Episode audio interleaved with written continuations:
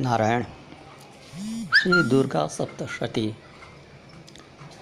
के उत्तर चरित्र में शुंभ निशुंभ का वध हो जाने के उपरांत देवतागण जब भगवती की स्तुति करते हैं और भगवती प्रसन्न होकर उन्हें वरदान मांगने के लिए कहती हैं तो देवतागण कहते हैं कि, हे सर्वेश्वरी, तुम इसी प्रकार तीनों लोकों की समस्त बाधाओं को शांत करो और हमारे शत्रुओं का नाश करती रहो। तो देवी बोलती हैं कि वैवस्वत मनवंतर के 28वें युग में शुंभ और निशुंभ नाम के दो अन्य महादैत्य उत्पन्न होंगे। तब मैं नंद गोप के घर में उनकी पत्नी यशोदा के गर्भ से अवतीर्ण होकर तदुपरांत विंध्याचल में जाकर रहूँगी और उन दोनों असुरों का नाश करूँगी।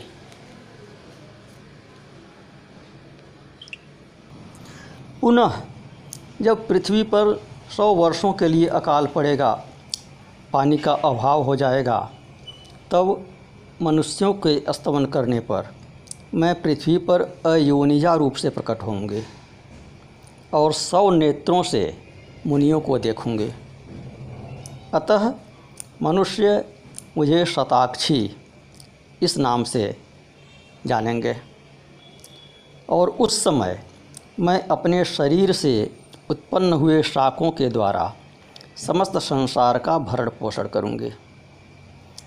जब तक वर्षा नहीं होगी, तब तक वे शाक ही सबके प्राणों की रक्षा करेंगे। ऐसा करने से पृथ्वी पर शाकंभरी नाम से मेरी ख्याति होगी। और उसी शाकंभरी अवतार में मैं दुर्गम नामक महादैत्य का भी वध करूँगी। दुर्गम का वध करने के कारण मेरा नाम दुर्गा देवी के रूप में प्रसिद्ध होगा।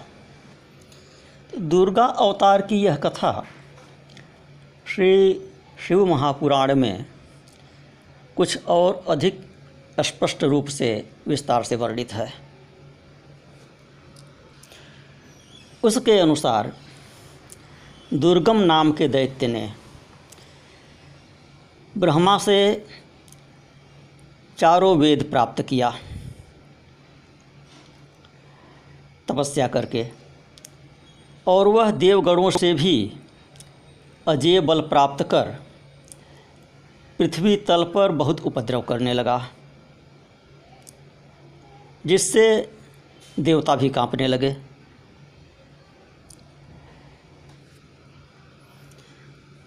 ब्रह्मा जी से वेदों को प्राप्त करके उसने नष्ट कर दिया।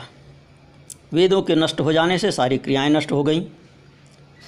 देवताओं सहित सारे ब्राह्मण दुराचारी हो गए। न कहीं दान किया जाता था, न तपस्या की जाती थी, न यज्ञ होता था, न हवन होता था। तो यज्ञ, हवन इत्यादि धर्म के लोप होने से पृथ्वी पर सौ वर्ष की अनावृष्टि हुई। सौ वर्ष तक वर्षा नहीं हुई। तीनों लोकों में हाहाकार होने लगा। सभी लोग भूख प्यास से पीड़ित होकर अत्यंत दुखी हो गए। सभी नदियाँ सूख गईं, समुद्र बावली कूप सरोवर जलविहीन हो गए। वृक्षलताएँ सूख गईं। तब देवतागण योग माया महेश्वरी की शरण में गए और प्रार्थना किए कि अपने क्रोध को दूर करें। मनुष्यों और देवताओं के प्रति क्रोध को दूर करें और दैत्यों पर क्रोध करें। जिस प्रकार आपने दैत्य शुंभ, निशुंभ, धूम्राक्ष, चंडमुंड रक्तबीज मधुकैटभ महिषासुर इत्यादि का वध किया था, उसी प्रकार शीघ्र ही दुर्गम का वध कीजिए। तो भगवती देवताओं पर मनुष्यों पर प्रसन्न हुई और देवताओं मनुष्यों को दुखी देखकर करुणा भरे नेत्रों से व्याकुल होकर लगातार नौ दिन तक, नौ रात्रि तक रोती रहीं। उस समय उनके नेत्रों से हज़ारों जलधाराएँ बहने लगीं। उन जलधाराओं से समस्त लोक तृप्त हो गए, समस्त औषधियाँ तृप्त हो गईं। समुद्र एवं नदियाँ आकाश जल से परिपूर्ण हो गईं। पृथ्वी तल पर शाक तथा फल मूल उगने लगे। और वे भगवती अपने हाथों में रखे हुए फल बांटने लगी। गऊओं के लिए सुसाग तृण उत्पन्न किए, प्राणियों के लिए यथायोग्य भोज्य वस्तुएँ उत्पन्न किया। सभी मनुष्य संतुष्ट हो गए। तब उन देवी ने कहा कि अब मैं आप लोगों का कौन सा कार्य करूँ? तो सबने कहा कि आहार प्रदान करके आपने सबको संतुष्ट कर दिया अब कृपा करके दुर्गम द्वारा हरण किए गए वेदों को हमें उपलब्ध कराइए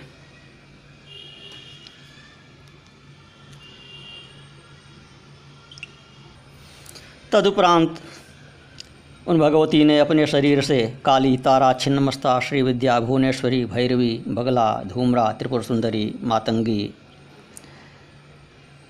इन दस महाविद्याओं को सशस्त्र प्रकट किया।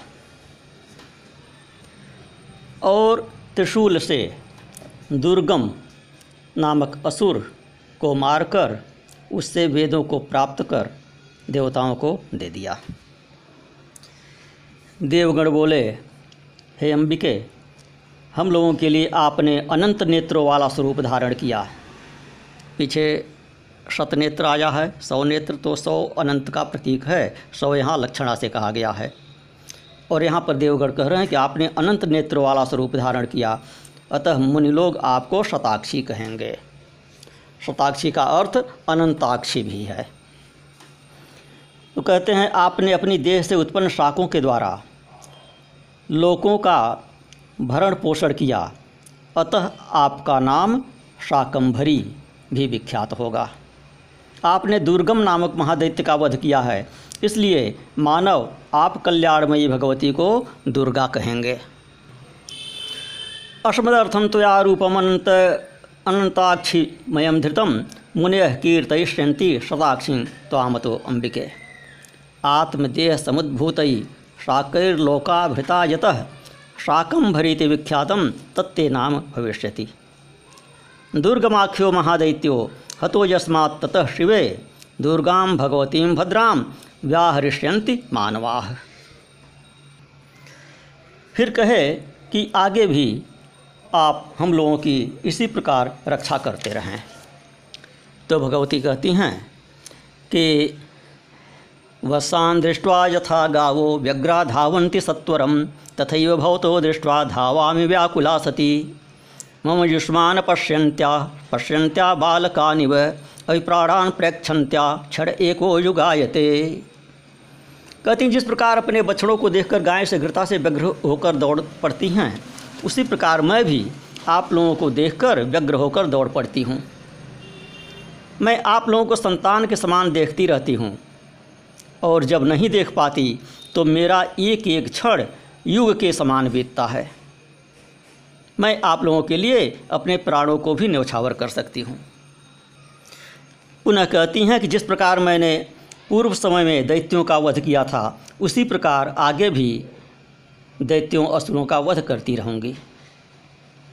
जब दूसरे शुंभ निशुंभ नामक दैत्य उत्पन्न होंगे, तब यशोमयी में नंद भार्या यशोदा के गर्भ से योनिज रूप ग्रहण कर गोपों के कुल में अवतरित होंगी और उन दोनों शुंभ निशुंभ का वध करूँगी।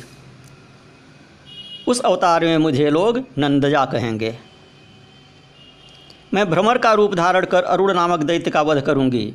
अतः मानव लोक में मुझे भ्रामरी इस नाम से पुकारेंगे। पुनः जब मैं भीम रूप धारण कर राक्षसों का भक्षण करूँगी, तब मेरा भीमा देवी नाम विख्यात होगा। इस प्रकार जब जब पृथ्वी पर दैत्यों के द्वारा बाधा उत्पन्न होगी, तब तब मैं अवतार लेकर निस्संदेह कल्याण करूँगी। तो जो देवी सदाक्षी कही गई हैं वही शाकंभरी हैं वही दुर्गा भी कहलाती हैं। इन तीनों नामों द्वारा एक ही अवतार की, एक ही सत्ता का प्रतिपादन होता है। या शताक्षी स्मृता देवी शैव शाकंभरी मता शैव प्रकीर्तिता दुर्गा व्यक्तिरेक त्रिष्वपि